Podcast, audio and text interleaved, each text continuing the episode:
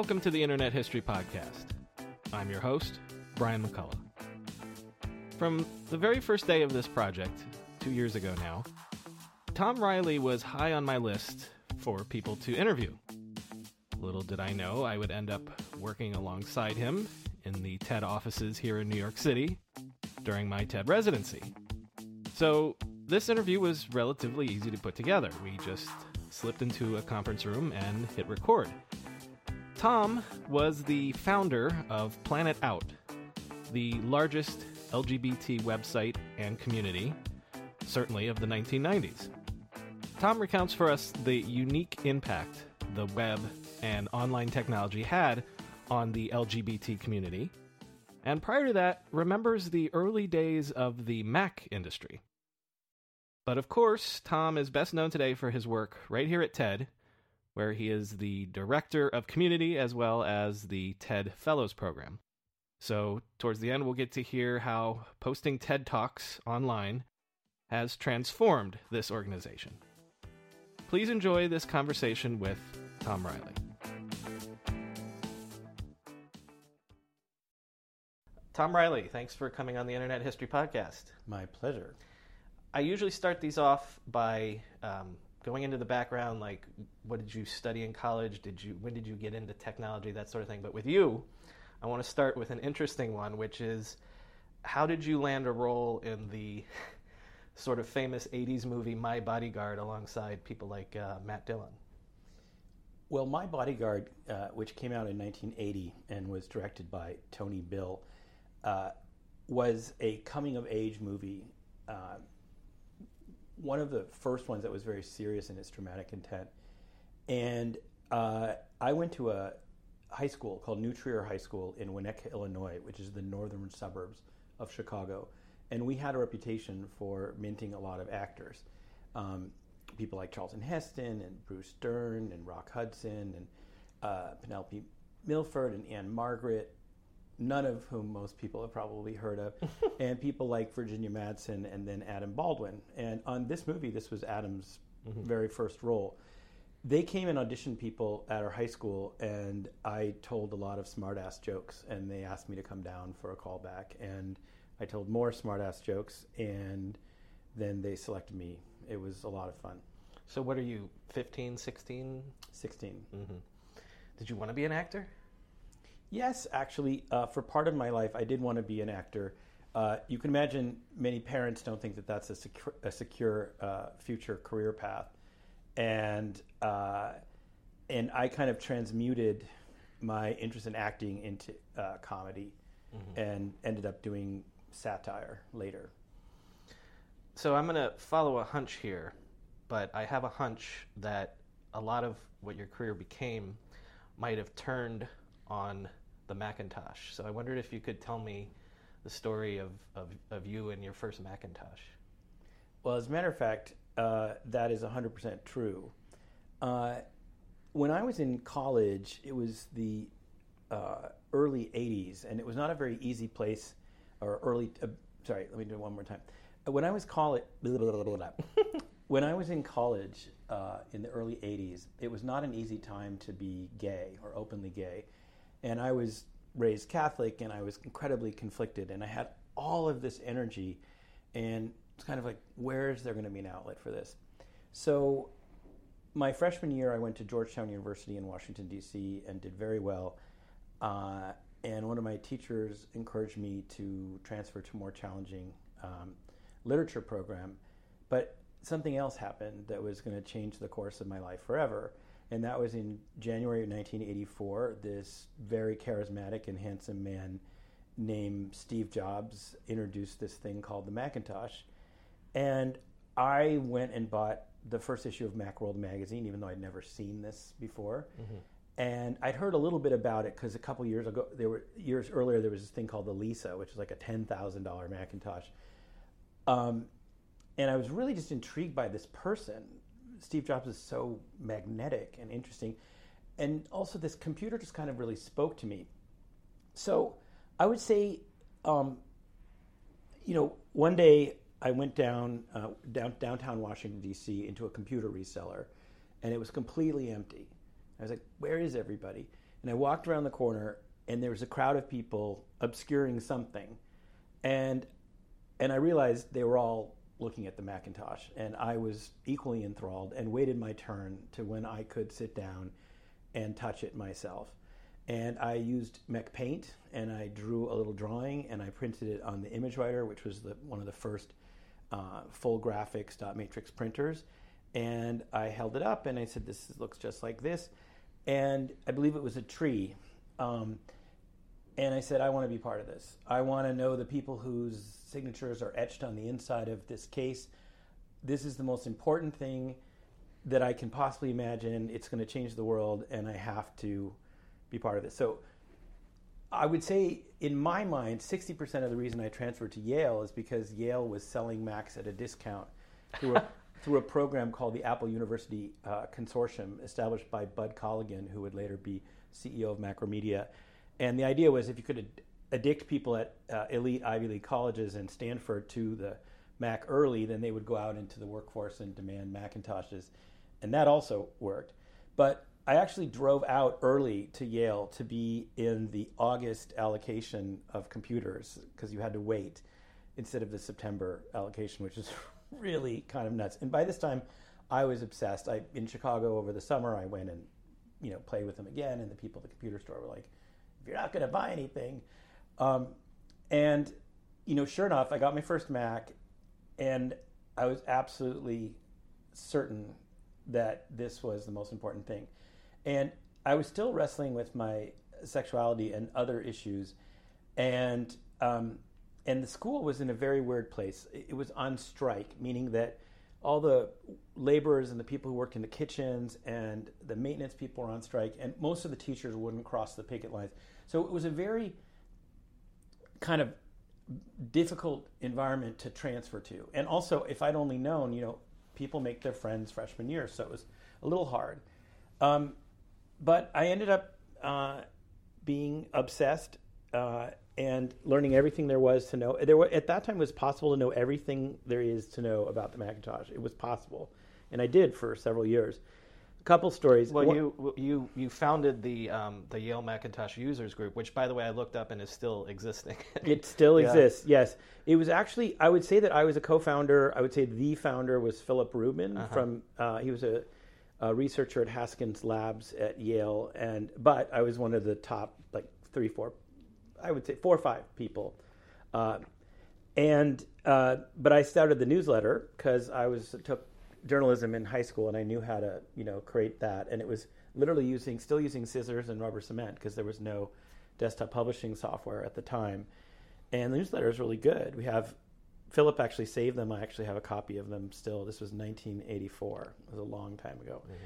Uh, and anyway, for whatever reason, I was more obsessed with the Mac than I was with school. So I dropped out of Yale and I did a little bit of traveling and then decided to, like so many other people, go to Silicon Valley to seek fame and fortune. And I had six six hundred dollars, uh, a duffel bag, a Girl Scout duffel bag for my sister, and a rusty Schwinn bicycle, and uh, the rest uh, is history. I mean, that was the beginning of my career. So uh, you, I, I believe you, you work at it's, it's called SuperMac Technology. Basically, you you get into the nascent Mac industry. Correct. Like once I went, I took the bus down from my sister's house in San Francisco to try to see Apple, and they're like, "Sorry, we don't hire people without college degrees." Mm-hmm. But that was the best thing that ever happened to me because I was much better suited to an entrepreneurial environment. And SuperMac, it was hilarious. We interviewed at Boston Macworld with the CEO and the COO, and they're like, "Do you know the Mac? Are you smart? When can you start?" it was pretty much like that. And I, uh, this was a small company that sold hard drives, much faster hard drives than the Mac had had previously, called SCSI hard drives. Um, and we sold 20 megabytes for $1,299, which is probably about you know, 1800 and adjusted for inflation, which is crazy. And I started off in tech support, and we would help people. You know, people would say, "Well, my my hard drive doesn't turn on," and we're like, "Is it plugged in?" And they're like, "Oh yeah, I guess guess it does need to be plugged into the wall." But I had a good manner with people on the phone, and I actually thought it was really fun. I don't know if I would have thought it was fun for years and years, uh, but after the calls died down from the East Coast, uh, I started working on these software products and these sort of uh, copy, writing copy for things, and um, and then the founder of the company kind of got in some kind of dispute with his college roommate, who was the marketing manager, and I get this crazy phone call on a Sunday morning, and I think you know I might have been a little hungover, and um, my boss was saying, "Can you go to Lawrence Livermore Labs this afternoon. I, someone needs to give a talk, and I don't want to go. Mm. And I was like, okay, no problem. And so I met him there, and uh, he pulled out this crumpled bunch of bills. He's like, that should be enough. And I hope I want you to stay under my name for the Marriott points and the frequent flyer points. You could you could you could do that at the time. And on the way to the airport, he drove me to the airport and and he said, I guess well, this means you're a marketing manager. And I said, well, then I want a raise. And so I negotiated that on the way to the airport, got on the plane, went to Livermore, got good reviews, and sort of started working in marketing and communications instead. I, I have to wedge this in here somewhere, but um, in, the, in the 80s, you're also sort of a, a Mac guru for, for Robin Williams. Uh, yes, I wouldn't over you know, I'm always trying to be super accurate about and not exaggerate sure. about anything. But I, uh, as I worked at Supermac, uh, I met Robin at this uh, event at Adobe done by my friend Russell Brown and uh, Graham Nash was there from Crosby, Stills, Nash and Young, uh, a band from the '60s, and uh, Herbie Hancock and it, the jazz musician, and it was so fun. But anyway, he, I just said to him, you, "If you need any help, let me know." And so I kind of redid all their computers mm. at their house in um, San Francisco, and uh, remember very distinctly bringing um, a Quadra, which was this sort of flat Macintosh, to uh, his son Zach, and uh, when he was like 13, and we're very close today, and uh, and I was lucky enough to get, you know, one of the highlights of my life was riffing and doing comedy with Robin, which I got to do a few times, mm-hmm. and uh, it's one of the nicest people in the world, and obviously very sad. I, I, just thought that was an interesting anecdote because obviously he was a Mac guy. you know, I just well, he's. It's actually more nuanced than that. He also was a gamer, mm-hmm. and he had massive PCs in this sort of um, part of his house that was pretty much reserved for him, and he would play games online. Um, I believe with Tom Hanks and Steven Spielberg and other friends in LA and so that part was Windows. But mm-hmm, during mm-hmm. the you know during his other stuff, it was all Mac. So, you after the '80s, later in the '80s, you um, move on to a company um, called uh, is this Voyager? I, between between Supermac and Voyager, there was a couple. There's another company called Farallon. Okay. And Farallon was that was, also Mac? It was. Yeah. Farallon was also named was sorry. Farallon was named after the islands just under the bridge, under the Golden Gate Bridge, uh, just outside of San Francisco Bay. And their claim to fame is that you could do networking over Twisted Pair, mm. uh, you know, low cost networking for Macs over Twisted Pair, and everyone's like, it'll never work. And you know, of course, that's the basis of all networking uh, in uh, offices today, except if they have fiber optics. And we were experimenters. Uh, they also had a product that let you put sound into your Mac for the first time. Another product that let you do screen sharing, meaning the ability to control and collaborate with somebody else across a great distance over a modem. Uh, and the company grew very rapidly from the you know when I joined, and I learned a ton mm. about uh, you know the power of networks. Uh, well, I wanted to do a little bit on Voyager also because this has come up a lot recently. There's been several people in a row now that um, there was a before the dot com bubble, there was a mini bubble in CD-ROM technology, and Voyager was one of the uh, pioneers in, in, consumer CD-ROM stuff. So Tell me a little bit about Yeah, that. I don't remember when, but um, it was like 87 ish. Bill Gates had this conference called the Microsoft CD-ROM conference, which is the first time. Did Gary Kildall speak at that? I'm not sure. Okay. and uh, talking all about how CD-ROMs could, you know, the word multimedia was brand new, and people had to explain what did it mean, you know, like putting together audio and video and interactivity all in one uh, thing. And there was no internet, so it was all on discs uh, that were the size of CDs, of course. And CD-ROMs, you know, Bill Gates said that a reference spec for Microsoft computers will have a CD-ROM drive on it. And then uh, a friend of mine, Linda Stone, uh, at Apple, uh, convinced John Sculley to put CD-ROM drives in Macintoshes, and so then the industry took off. And of course, there was no content at all at the beginning, and uh, and it took a long time. I mean, Bill Gates said something at that that was really helpful, which is that it takes ten years for any new technology to become mainstream, and I think it, you know, it really did. I think I I kind of feel like that conference was in 85, 86, 87, I'm not sure. And then by around 90, uh, Voyager had made some incredibly amazing examples of what was possible. Um, Voyager was this avant garde publisher in Santa Monica, California, founded by uh, four people, including Bob and Aleen Stein, a couple, Jonathan Turell, and William Becker. And uh, Terrell and Becker owned Janus Films and had a, quite a few independent films on the rights to quite a few wonderful international films like, um, you know, Fellini and Bergman films. Um, and then Bob was this, you know, I always called him the Marxist vi- visionary, but he was a super intellectual and he was inventing all kinds of new things which are now completely mainstream, like the notion of issuing a super high quality version of a film on a disc and adding supplements and commentaries and deleted scenes. That all came from Voyager, and they called it the Criterion Collection, and it still exists.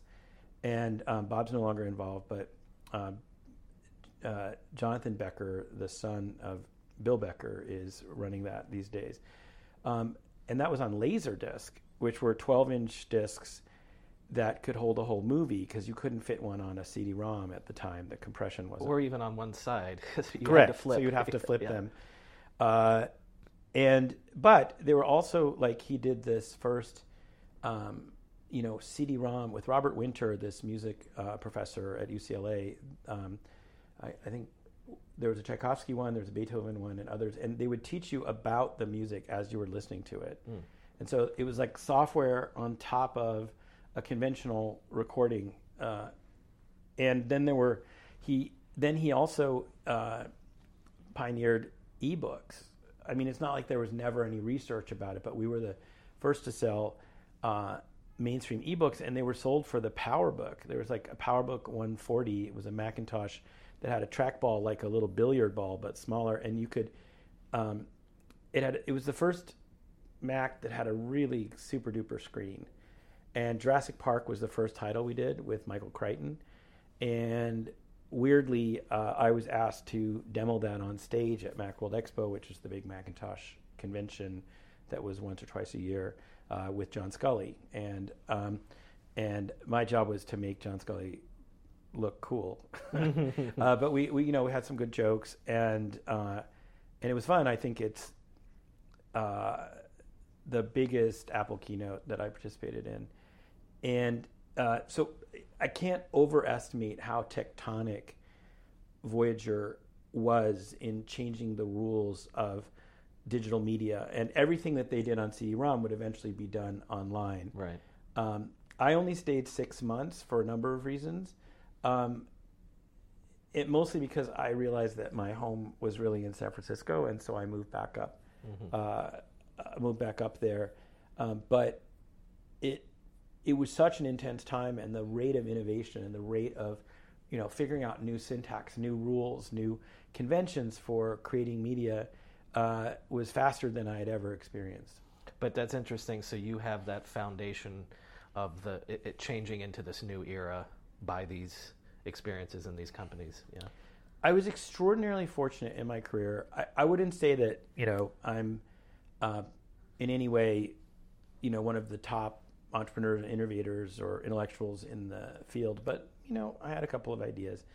Um, but I was very fortunate to have some very strong intuitions, and one of them was the Mac was going to change everything, and then the second thing is, you know, the first online services were like CompuServe, and Let's- we'll, we'll go there in a second. Yeah, but yeah. Let, me, let me just say, but- but- so basically, it, it was good graphical user interface, then networks, then graphical interface on networks.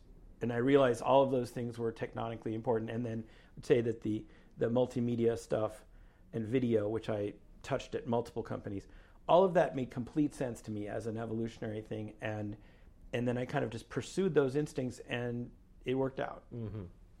Well, let's let's do shift gears a bit and get into online stuff and your personal experiences. I, I imagine going back again to the '80s. So probably what CompuServe because Prodigy doesn't even come along till like '89. So what were your first experiences with not the web but online? Absolutely. My first experience online was a service called Delphi. Mm-hmm. G, uh, no, that was Genie. Uh, Genie was uh, a General Right, Electric. yeah. Delphi, I can't remember who the owner was, but it was just like text. It, Mhm. it wasn't a very good user interface, um, and and the modem by it, it's like hundred thousand times slower than today's internet access, if you can imagine, three Mhm. bits per second, and maybe even more, but many orders of magnitude slower.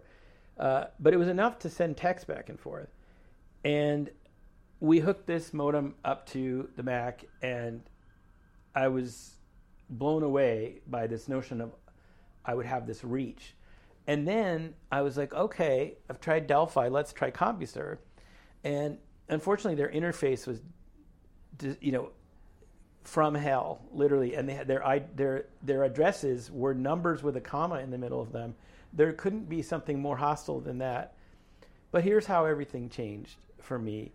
Um, I was fury. I was just absolutely lonely as hell, and still in the closet, and really unhappy. And I uh, found this gay and lesbian bulletin board on CompuServe, and there was a guy named Deacon McCubbins uh, who was the sysop or system operator, as it was called in the day.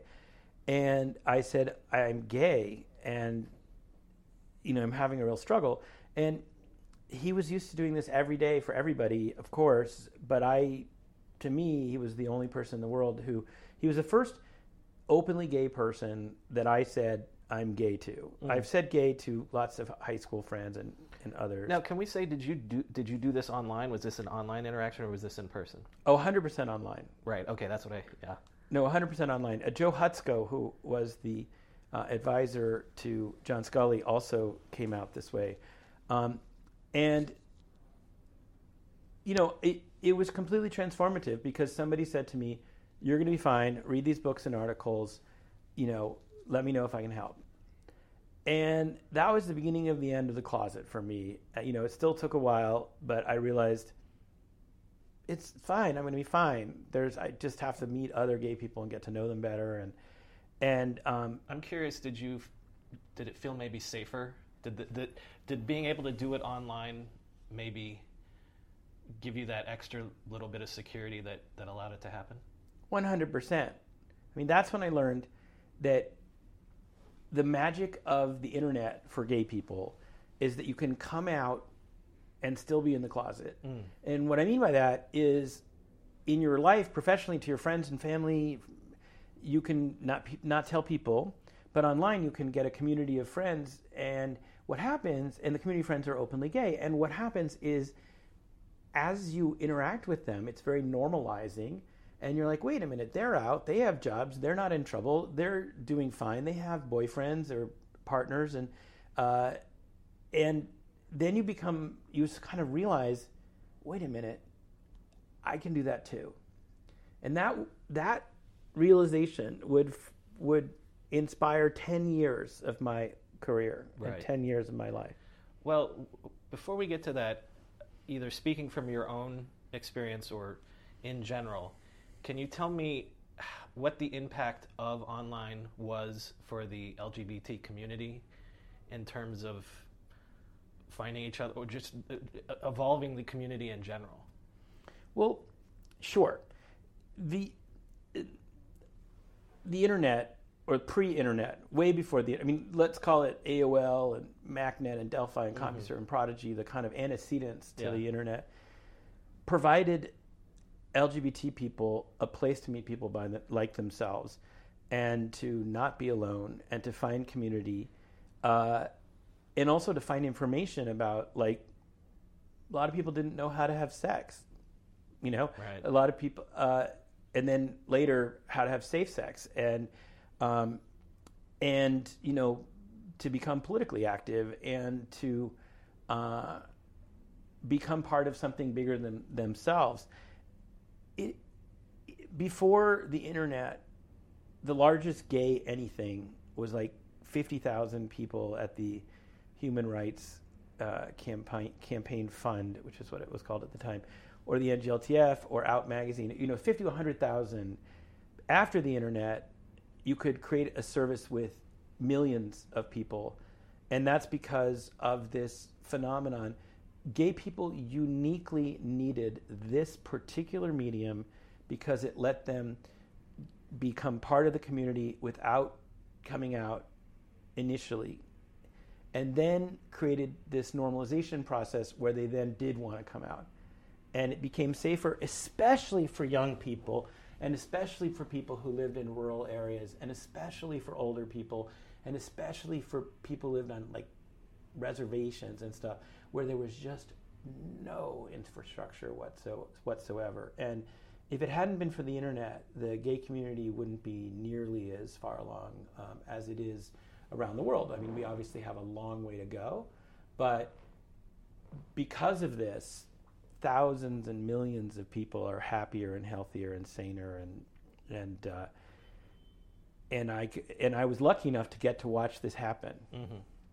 And did you personally um, find community online on, on things like CompuServe and later AOL? Like, did you you know join groups? You know, go to the chat rooms and things like that. Absolutely. Mm-hmm. Um, I started joining any online anything mm-hmm. that happened so I could get to know. And the first graphical user interface was not AOL; it was something called MacNet. Right.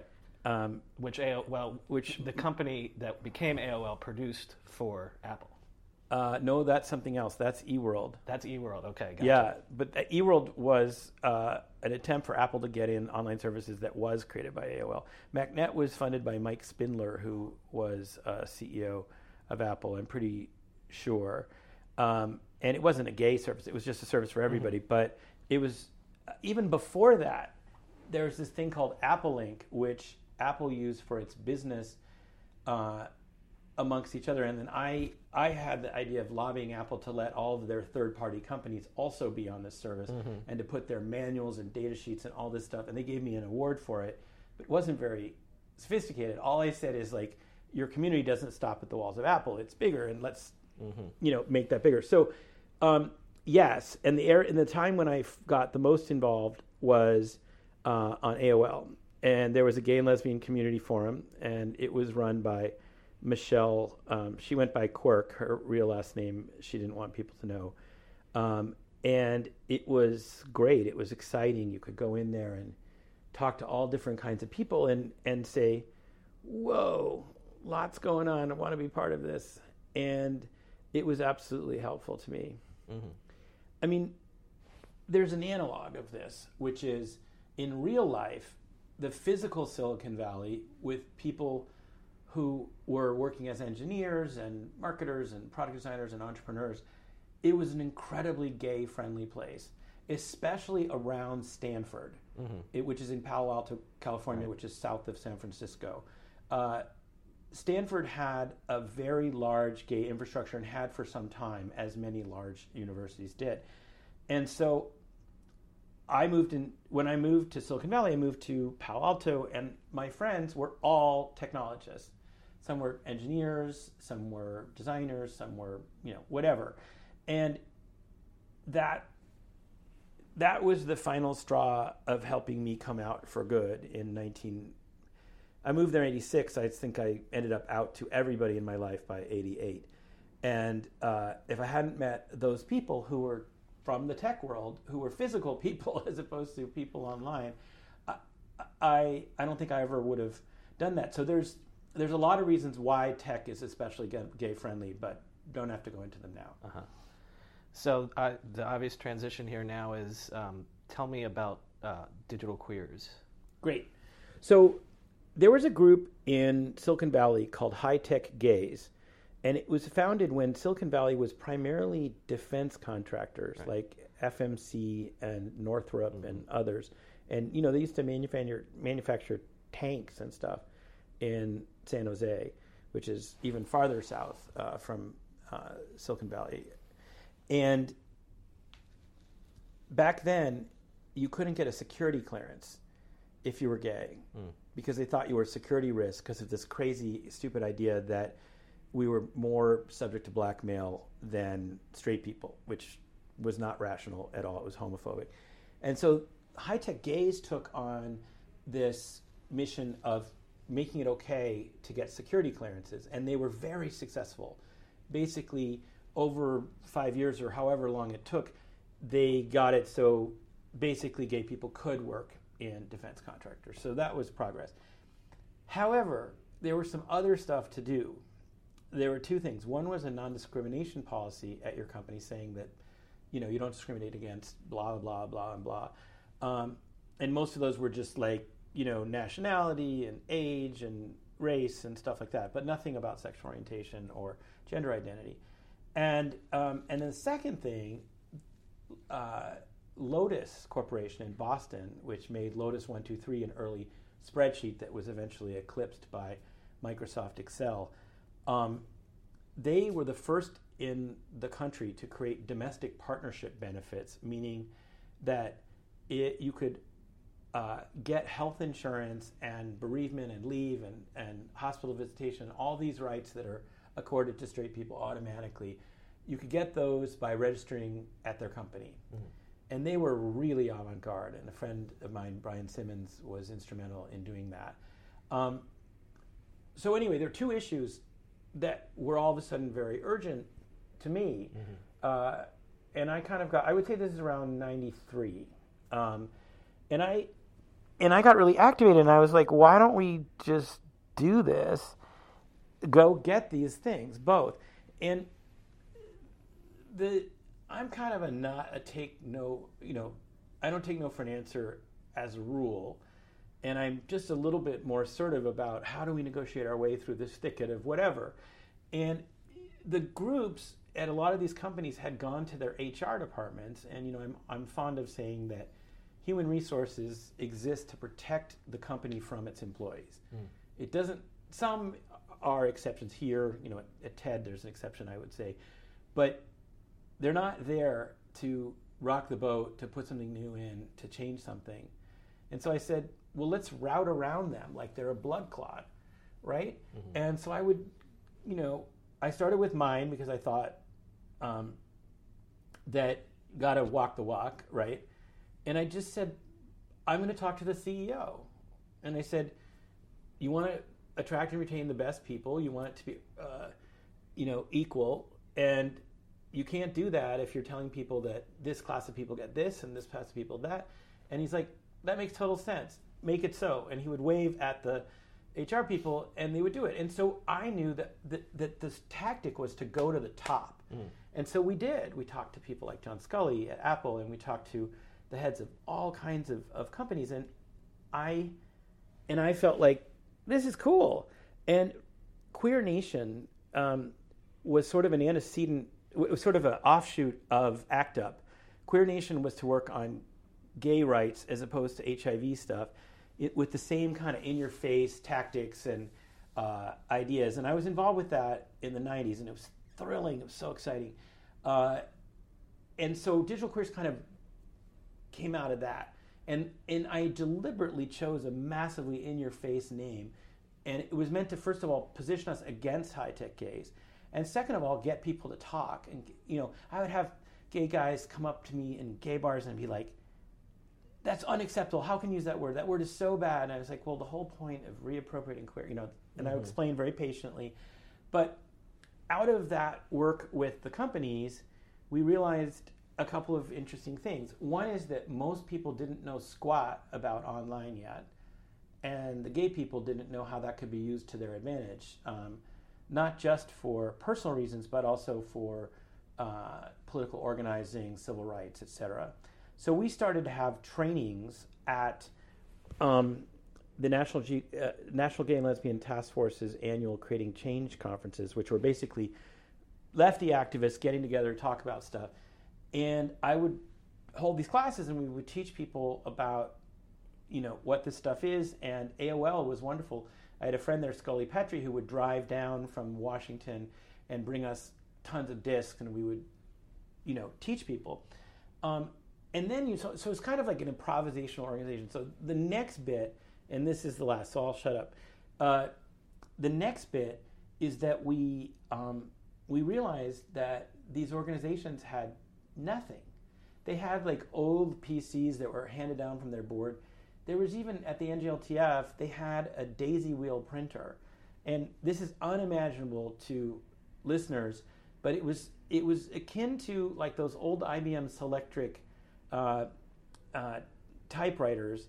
It was very slow, made beautiful type, but could only make type, and totally obsolete by 19 you know 1993. Certainly. Uh, and they didn't even have laptops. They didn't have legal software. They didn't have Microsoft Office. They didn't have Photoshop. They didn't have tech support. They didn't have anything. And then it came to me and saying, you know, I'm not a terrible fundraiser, and um, and so I went to them during this first Creating Change conference, and I said, people come to you all the time, don't they? And they say they're going to do some event, and it ends up being much more trouble for you than it's worth, and you know, nothing good happens, and it was a complete waste of time. And they're like, "How did you know?" I mm. said, "So he's, I said, so you don't have to believe me, but all I want you to do is approve the copy and show up. It's the only thing you have to do." And so we came up with this idea that go to the Macworld trade show and get all the gay people in the industry to kind of like stone soup, like everyone. Some people bring computers and some software and some expertise for tech support and some printers and all this stuff, and we would give it to them in this cool ceremony, and we would also raise cash too. And we had no idea what would happen. I mean, we weren't sure how much money we would get, but so the night that we did this for the very first time was electric and magical and fabulous.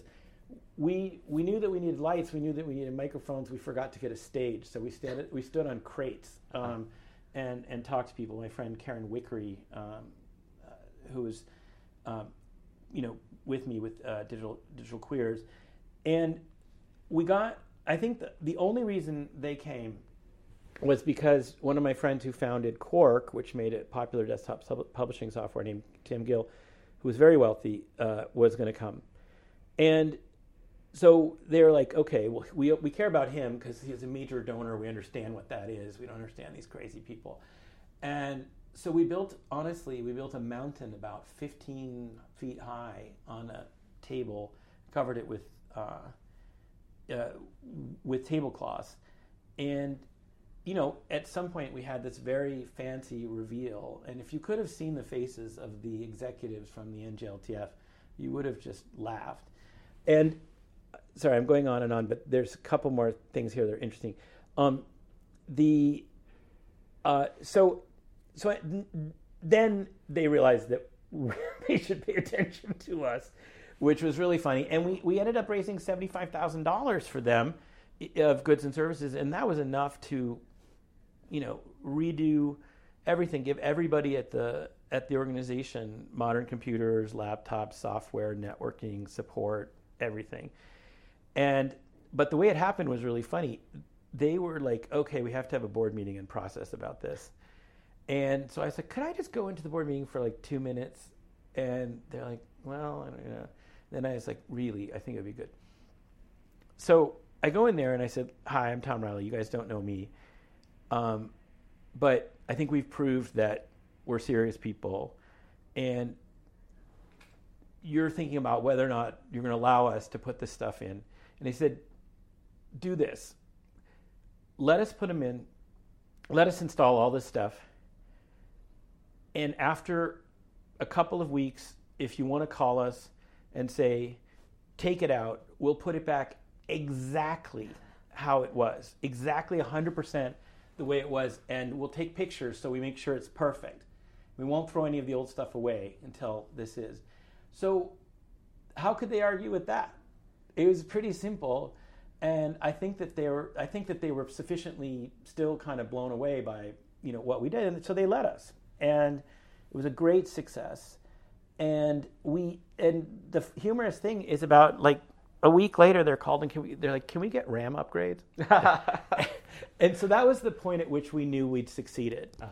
And we went on to do this for PFLAG, which is Parents, Families, and Friends. It was a family organization for gay people.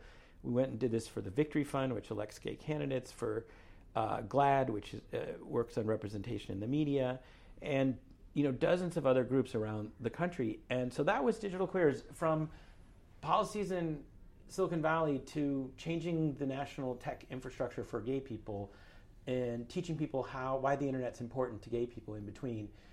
It was a it was a tremendous ride and it was so fun because I didn't know what I was doing. We were just literally Karen and I were making it up as we went along, but but it worked out really well. Eventually folds into GLAAD, I believe. Eventually we we folded into GLAAD. Yeah. What we didn't know that we could have learned from TEDx is a lot of people wanted to do chapters, uh-huh. but we were old fashioned in our thinking and said we should hold all of this close. And so mm. there was cyber queers in New York City and stuff. And if we were smart, we would have let people take the whole idea of it and do it everywhere in the world. And that was a failing. And, at some point, um, I needed to start the company and whatever. So we, we merged it into GLAAD. Well, at the risk of alighting over a lot of steps and a lot of history, take me into how PlanetOut comes about, even where the idea comes from, and and how you you first get me to the first launch on on MSN. Sure. So if Digital Queers was about time to get online, this is amazing new world, then PlanetOut was now that you're online, where do you go to? Mm-hmm. And GLCF was really great, but it was text based and it was on AOL, and the web was just starting to happen. And I thought we could do something that reached millions of people with modern design and modern advertisers and go past that 100,000 that HRC was doing or that Out Magazine was doing, HRC being the Human Rights Campaign. Um, and I thought we could get investment from major venture capitalists and corporations and individuals, and that we could be just basically uh, a Silicon Valley startup that just happened to be about helping the gay community. And it was early. Mm. It was really early. And not just in the are people comfortable doing something with gay people, even though that was really early, but it was also early in the technology. And the web was incredibly slow. Most people were on modems. Almost nobody had high speed. Um, and you know, publishing on AOL also had its limitations, and uh, their tools were, you know, designed internally, but we you know we made them work. Um, and we thought, and then what happened is I got a call from this woman at um, MSN.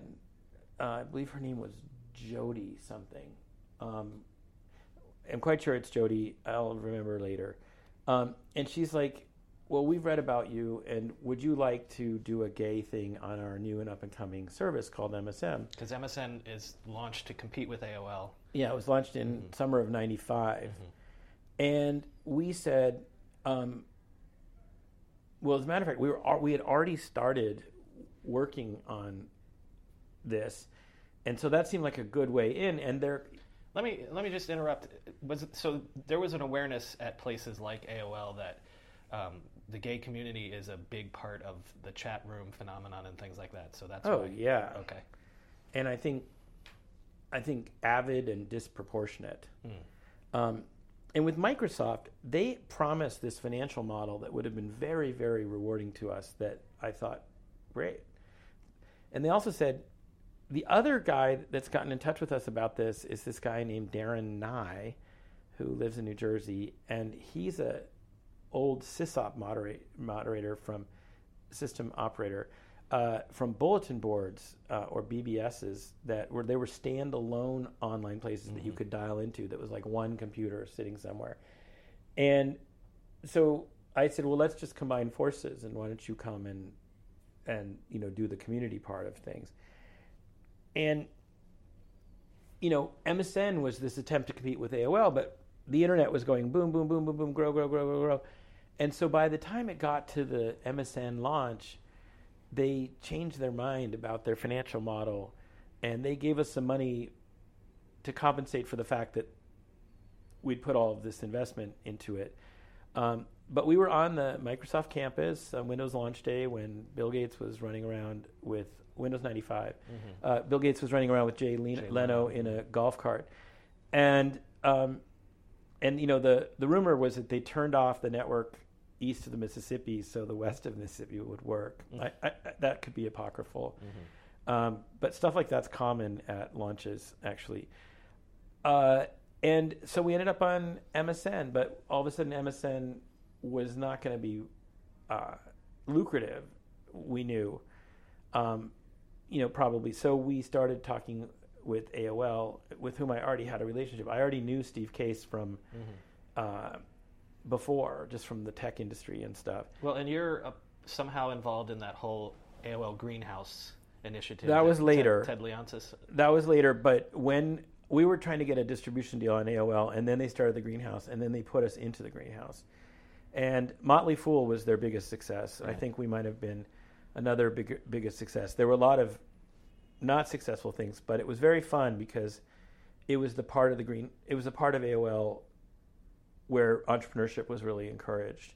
And it, it basically imagine a, a, floor at a corporate office building filled with people who are there to support uh, entrepreneurs.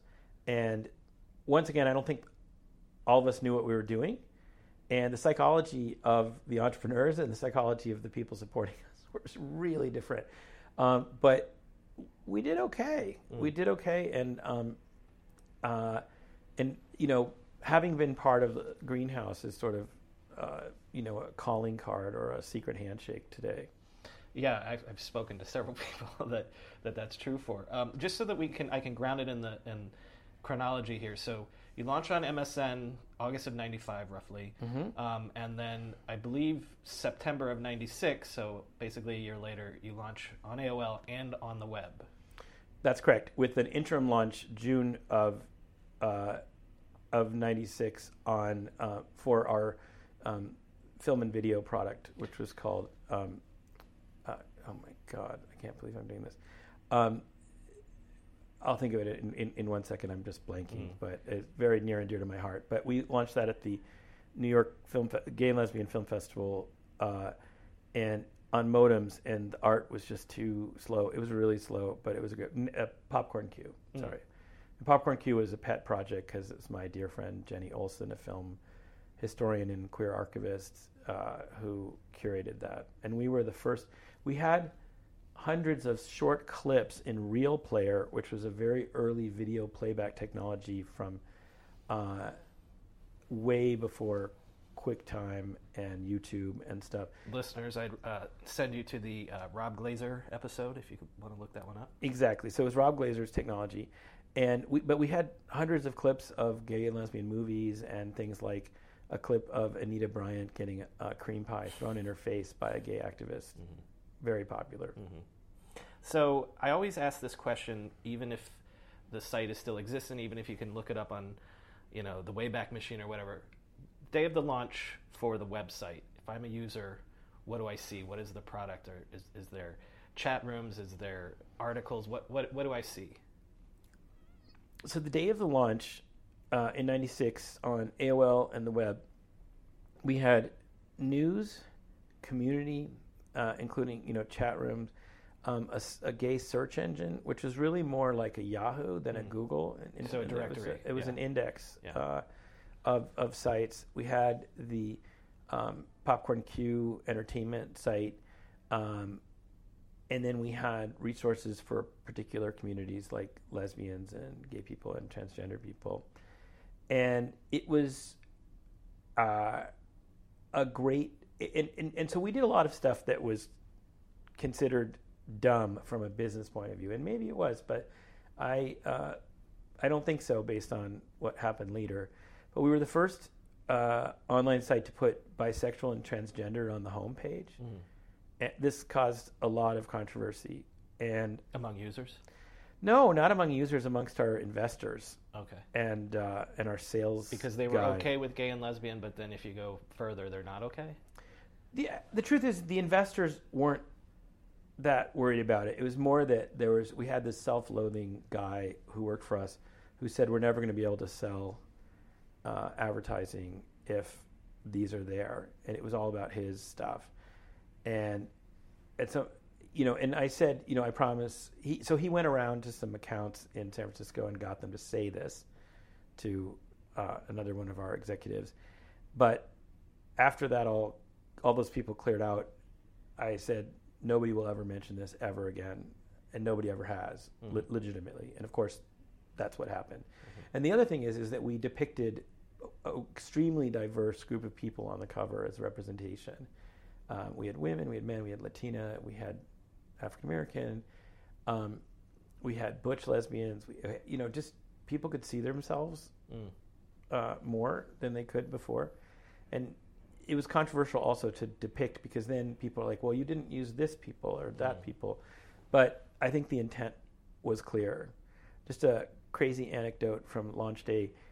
Uh, at like six in the morning, we get this call from our hosting partner and back then you had to actually buy your own servers and our software would run on our own equipment but you'd put it at a place called a co-location place or colo uh, and they would run it for you and keep it working well one of the guys calls and says we noticed all of a sudden the server crashed it's three three hours to opening and and we call, we called them and it's like yeah there was that big fat cable that goes from that big box to that little pie shaped box, and it seemed to be loose. So I unplugged it and plugged it in again. And he basically unplugged the hard the hard drive mm. from our server, and so from remote control to Texas, we had to reboot the whole server on the day of launch, and we were about two hours late, but we made it. Mm-hmm. Uh, as because obviously as the web gets bigger it's the website that becomes more important or maybe maybe I shouldn't assume that was AOL still important for the comp- for the company for a long time or did it all go AOL was important until people started getting high speed internet okay and then the internet was more so important. all through the 90s AOL was still very important to PlanetOut mm-hmm. yeah um, so as PlanetOut as a company evolves what is the most important component of what you provide? Is it the community or is it what we would say content and media? Well, I think that our content was really good, especially our news.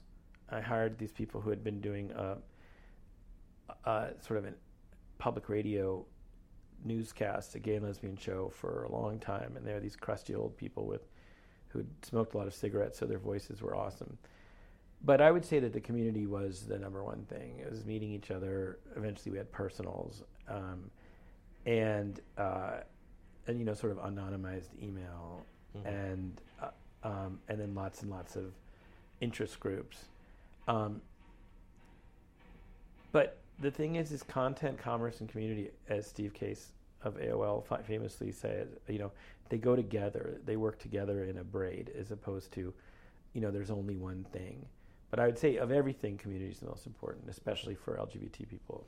Well, because I I'm just sort of interested, like you know, um, when I spoke to the one of the founders of iVillage and um, you know GeoCities, it was like that they accidentally discovered how important community was, but it almost strikes me that that you started out seeking the community. You you already knew from the beginning that that was a key component. Well, I had that personal experience, you know, right right away, showing me what happens when you interact with the community, even if you're still closeted. And that was the secret sauce of why it worked for LGBT people. And so, yes, I would say that we went for community right away.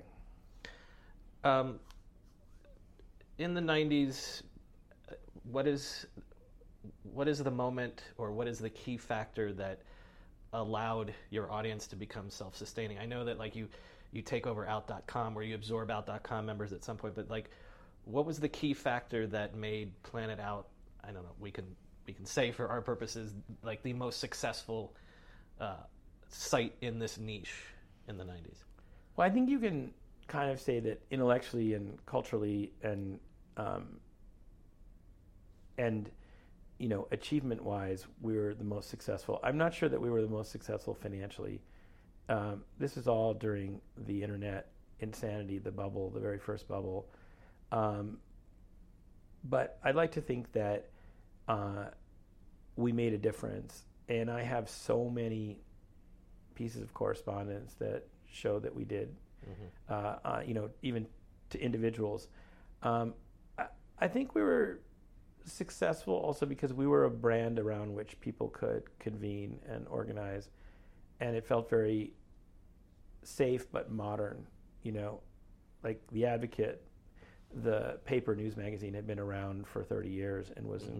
incredibly great, but it was more like a news magazine in the in the you know format of like a Newsweek or a Time, and I feel like we did we did get right on an early basis um, what what the medium was and, and to use it well. Um, we made tons of mistakes. We probably did everything wrong that you could do wrong, but we tried to, you know, pivot and learn from those and move on and get better. But I, I think um, I think it was you know ultimately, it was the fact we could collect millions of people and provide them something valuable, which was an order of magnitude uh, bigger than ever, mm-hmm. and we'd eventually get up to several million uh, people. Um, and then we also sponsored a bunch of good, you know, worthy uh, things like the March on Washington uh, mm-hmm. in the year 2000 and, uh, yeah, 2000. Um, and the other thing I think, I you know, I'm obviously very proud of the team, and many of them gone have gone on to do amazing things. By far, the most uh, celebrated is Megan Smith, who's the who was our CEO after me, and she is the chief technology officer of the United States of America. Right. So that's not bad. But I also think I also think that we made a difference in Silicon Valley by witnessing. Oh, they're just like everybody else. They're just a startup. We're used to startups. We understand startups, and they're doing a gay thing.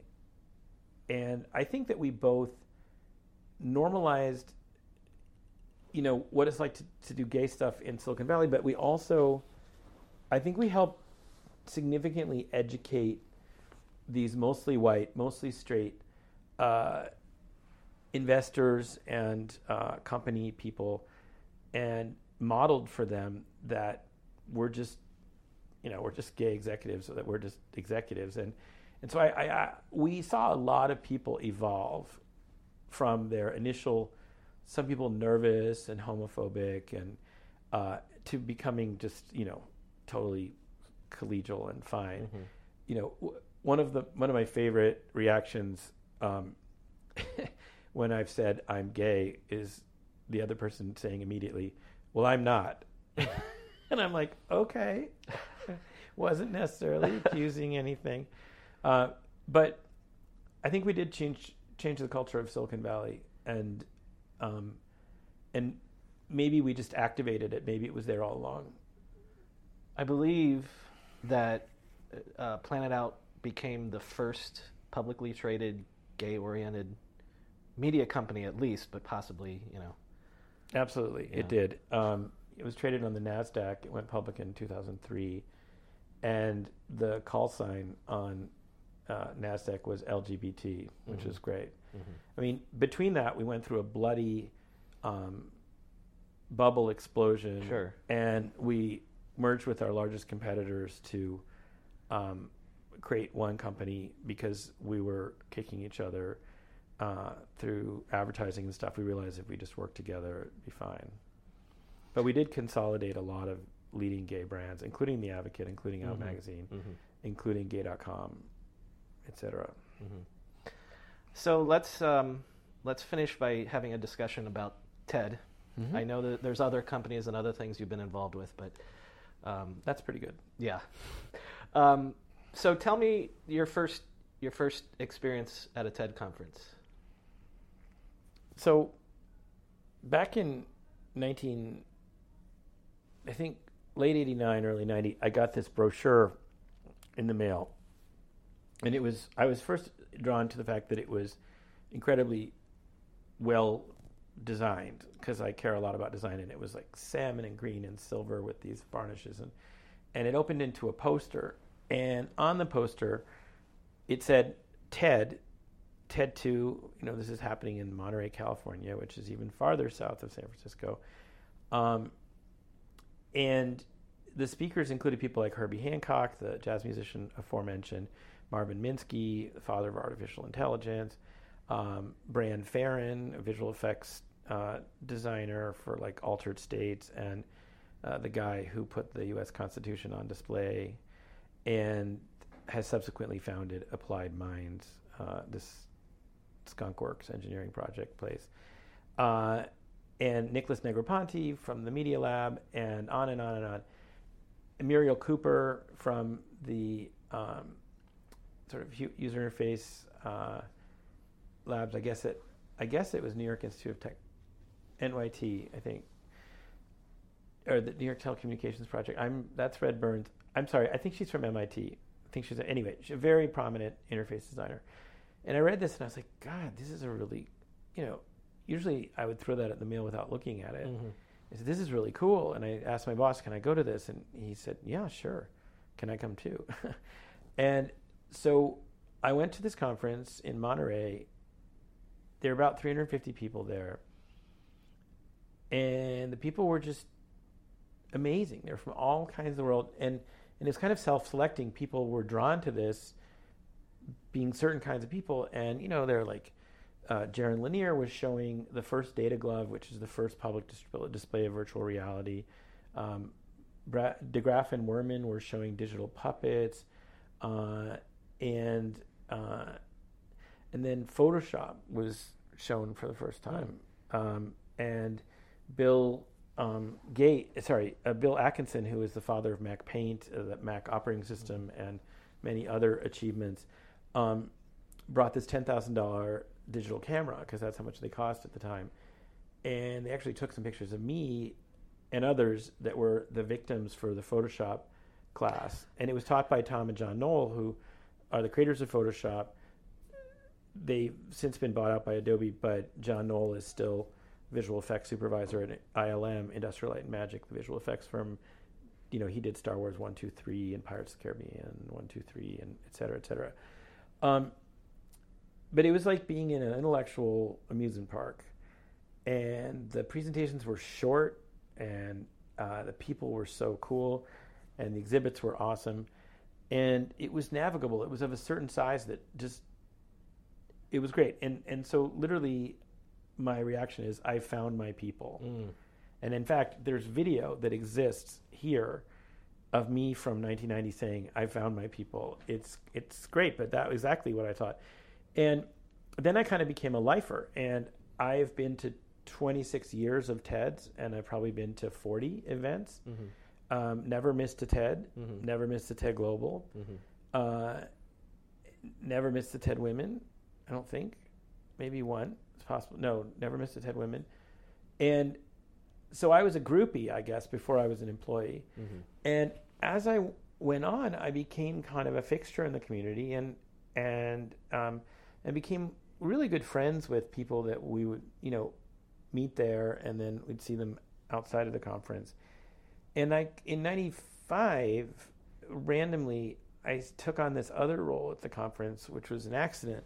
Uh, my friend Russell Brown from Adobe, who's the senior creative director there, and I would do these little movies called Tedzilla, and really that was his genius. Uh, we did it s- starting in '91 with, or no, sorry, '92 with the first version of Adobe Premiere, a video editing software, and we made these basically parodies of Godzilla movies with Richard Saul Wurman, the founder of TED, as Godzilla.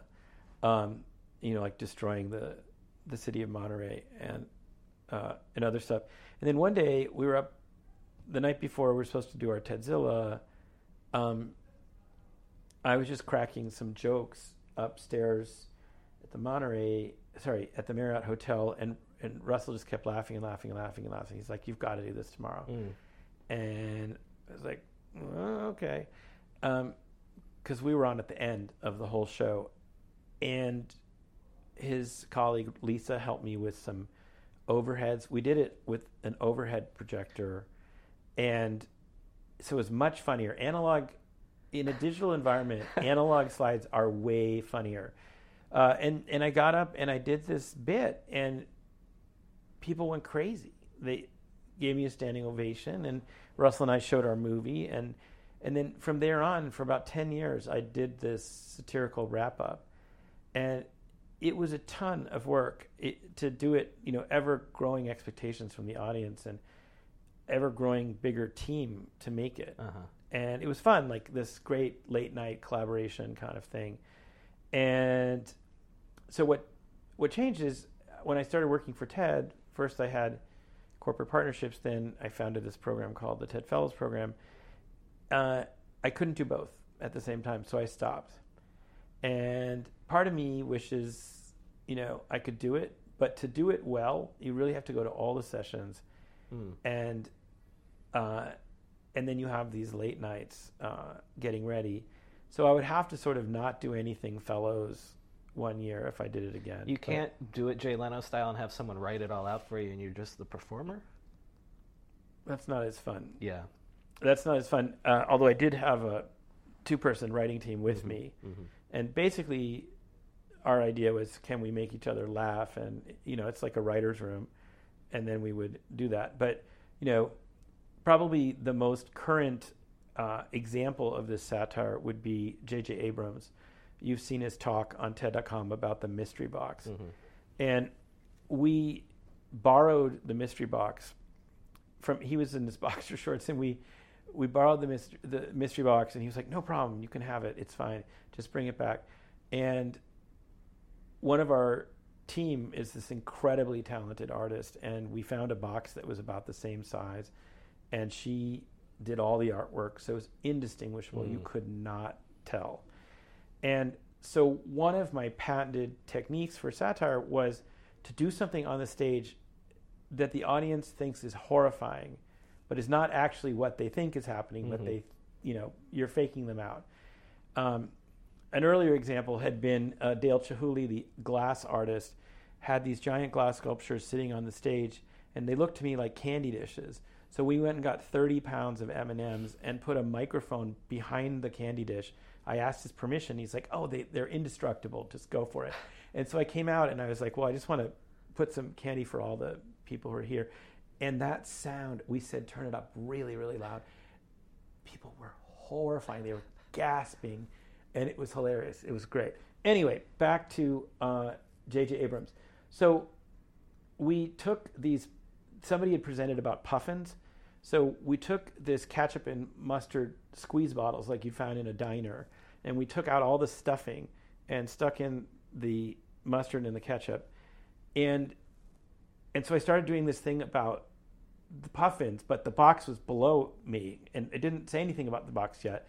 And then I, I you know, I kind of accidentally squeezed one and then shot all this mustard and squeezed the other and all this um, uh, ketchup all over it. And then I spilled this huge thing of water all of it. And then eventually I tripped and I fell and I crushed the whole box.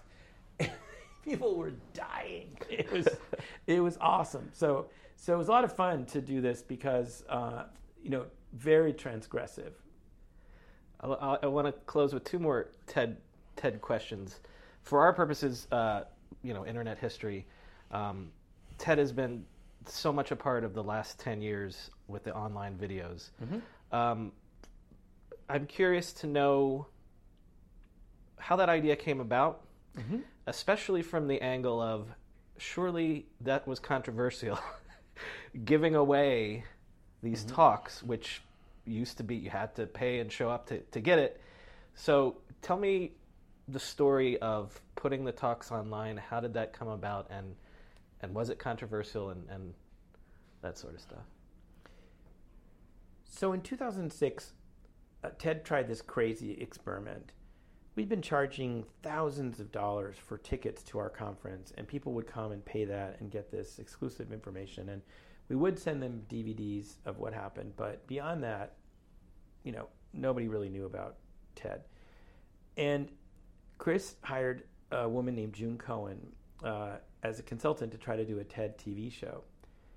And we, you know, we made these little prototypes and proposals and sent them to people like PBS and the BBC and uh, Discover and other companies. And they came back and said, well, this is too intellectual for us. And we're like, Mm. but you're PBS. yeah. Um, and they were like, "Can we cut this in pieces? Can we make it shorter? Can we do?" Da, da, da? And we were like, "No." And at the same time, internet video was nascent, and YouTube had just come out. The year before, right? Yeah, and we were, uh, we're like, "Well, maybe we should just try to do, it ourselves." Mhm. And so, I believe it was in June of 2006, I think, but I'm not absolutely positive. Um, June and Chris put six talks on the side of our website that was made to be a conference brochure. Mhm.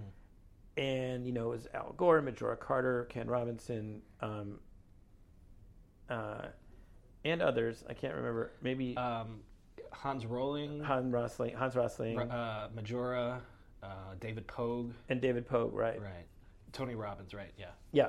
So we were like, I don't know, maybe we'll get like 5,000 video views or 10,000 video views. And it, people went crazy. Mhm. And it was the right time, it was the right place, it was the right content. And people had already, had always wondered what, what happened at TED. Do you have any sense of how the discovery happened? How it, we would now say it, it went viral, but how did people discover that all of a sudden TED videos are out there? Everybody wrote about it. So, Okay. like all the tech, Yeah. techie kind of press, like Yeah. Wired.com, Yeah. um, and a lot of blogs and and uh, Boing Boing, Mhm. you know, stuff like that. Sure. And by the way, it was damn controversial. We had lots of people saying, "Well, I'm not going to come to your conference if Right. you're giving it away," Exactly. and we were like, we were going to lose all of our revenue, maybe. But the instinct was that it actually would be good. And what happened is in the year following, the demand for the conference went up by at least five times, Wow. maybe 10 times. So there's this great um, quotation by John Perry Barlow, who was a lyricist for the Grateful Dead, founder of the Internet um, uh, Frontier Foundation, and uh, noted internet intellectual that he wrote in Wired magazine, I don't know, 12, 13 years ago. And he said, the more you give content away, the more people want to be present at its creation. Hmm.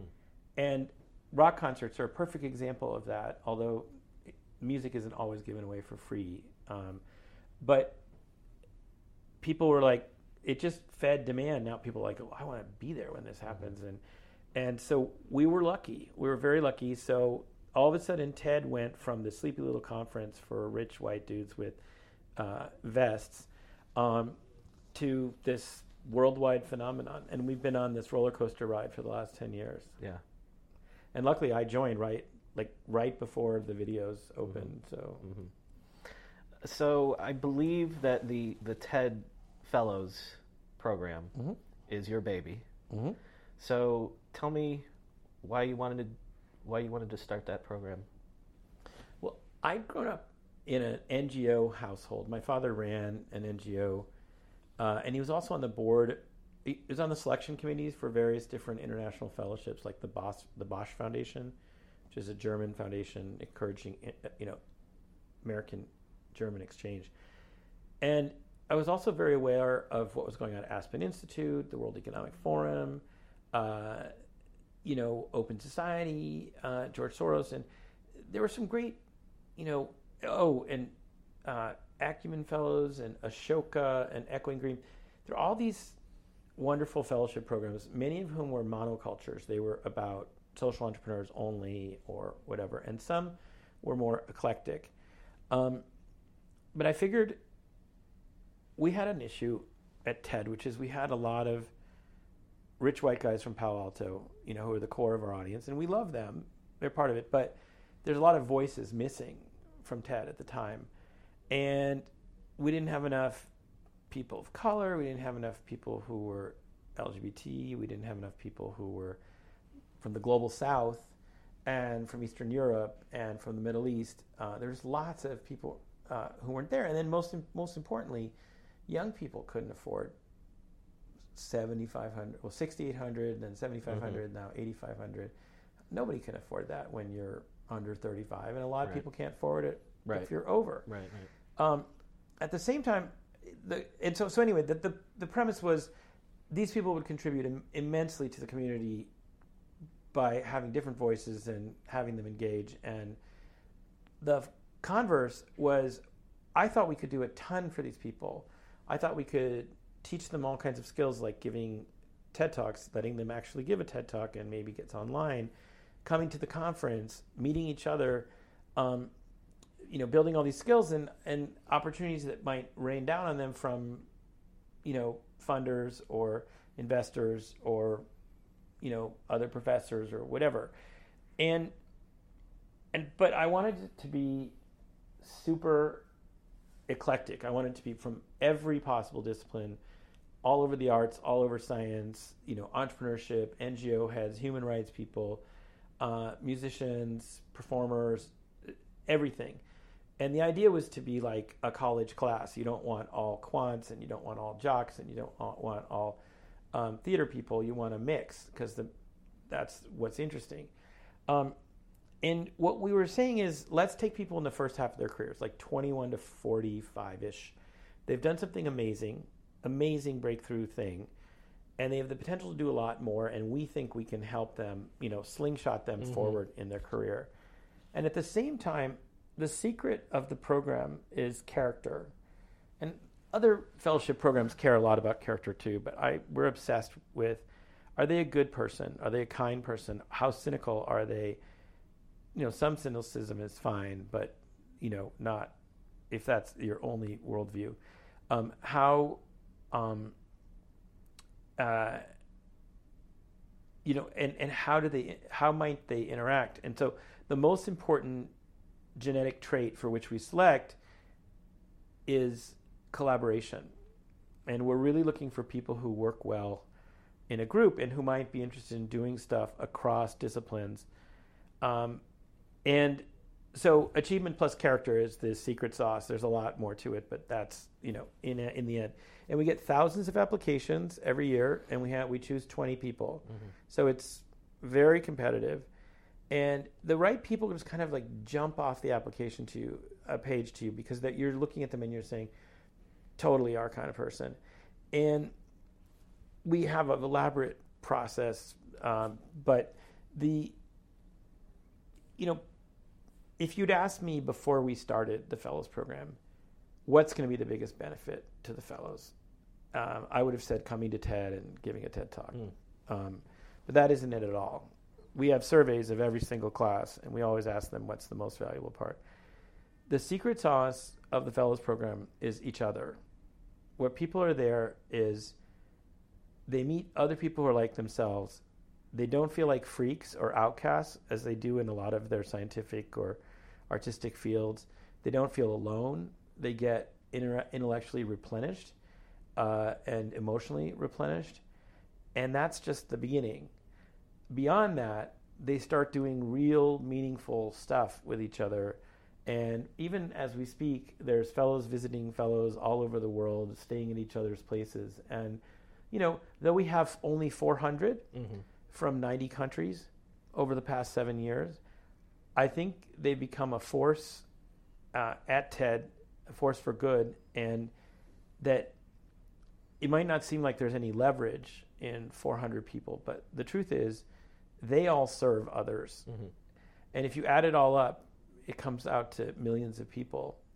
So I'm I'm just I love being able to help people. I love being able to mentor them. And it's even better when they mentor themselves each other, and uh, and so I don't know. I'd I'd say that the that's the fellows program in a nutshell, and it's going to evolve substantially in the next couple of years. You know, I have to say, just personally, and only having been here for three weeks, but that was one of the first things that stood out to me is seeing fellows come through Mm-hmm. and realizing that this is not a one and off thing, that this is a community that you guys try very hard to cultivate and keep together. Yeah, as a matter of fact, we don't have any alumni. We don't believe in that word. Right. Alumni is a word that pushes the older people away. We only have fellows. There's sub naming, but uh, we're we've been engaged. You know, just today somebody came over who we've been engaged with for five years. Somebody else two years. Yesterday five years, and we do stay involved with them, and that's the smart thing to do. There are other fellowship programs, amazingly, usually older ones, that barely communicate with people after the first stage of their program, and we, uh, they're communicating with each other every day, and we're supplementing that. But see, the magic is we don't need to cause that interaction to Mhm. happen; they cause it with each other. At the risk of wrapping this up with something cheesy, it occurs to me that the through line in your career has always been community. You know what I mean? Like even discovering the Mac and then wanting to be a part of that Mac industry community, the uh, LGBT moving online, and the secret of having community online, and then here, you know. I think you're right. Um, I'm conscious of that, of the fact that community is, uh, you know, perhaps a backbone for my career. I would say this is going to sound awful and self-serving, so I apologize, but I would compare that with serving others because if you look at every company I've worked at, it's about tools that help others or services that help others, and um, it's not particularly about something that's about you know just for me. It's like at the service of others. And that i don't think i ever thought that that would be my uh to use well it's too gross a word. I was going to say legacy but Mhm, yuck. Mhm. but if you if you said that that would be my um uh The summation of, of summation yeah like to be the summation of, of some of my work. It is about community and it is about helping others. And i think you really if you want you can trace all of those back to the very beginning and say i engaged in a community. Somebody helped me. Mhm. it made a giant difference in my life. They helped me over the internet and boom uh, it's all in some ways inspired by that Tom Rielly, this has been an inspiring story. I, thank you so much for coming on the show and, and sharing all that with us. my pleasure If this is the first time you're listening to this podcast, please subscribe to us on your podcast app of choice. There's plenty more great internet history where that came from. And if you're a longtime listener, then you know what to do to help us out. Rate and review us on iTunes. Because iTunes gives credit to reviews and ratings, and the more great reviews we get, the more people will discover us. As always, there's more info on our website, www.internethistorypodcast.com. The show's Twitter handle is at NetHistoryPod, and my personal Twitter is at BrianMCC. Thanks for listening.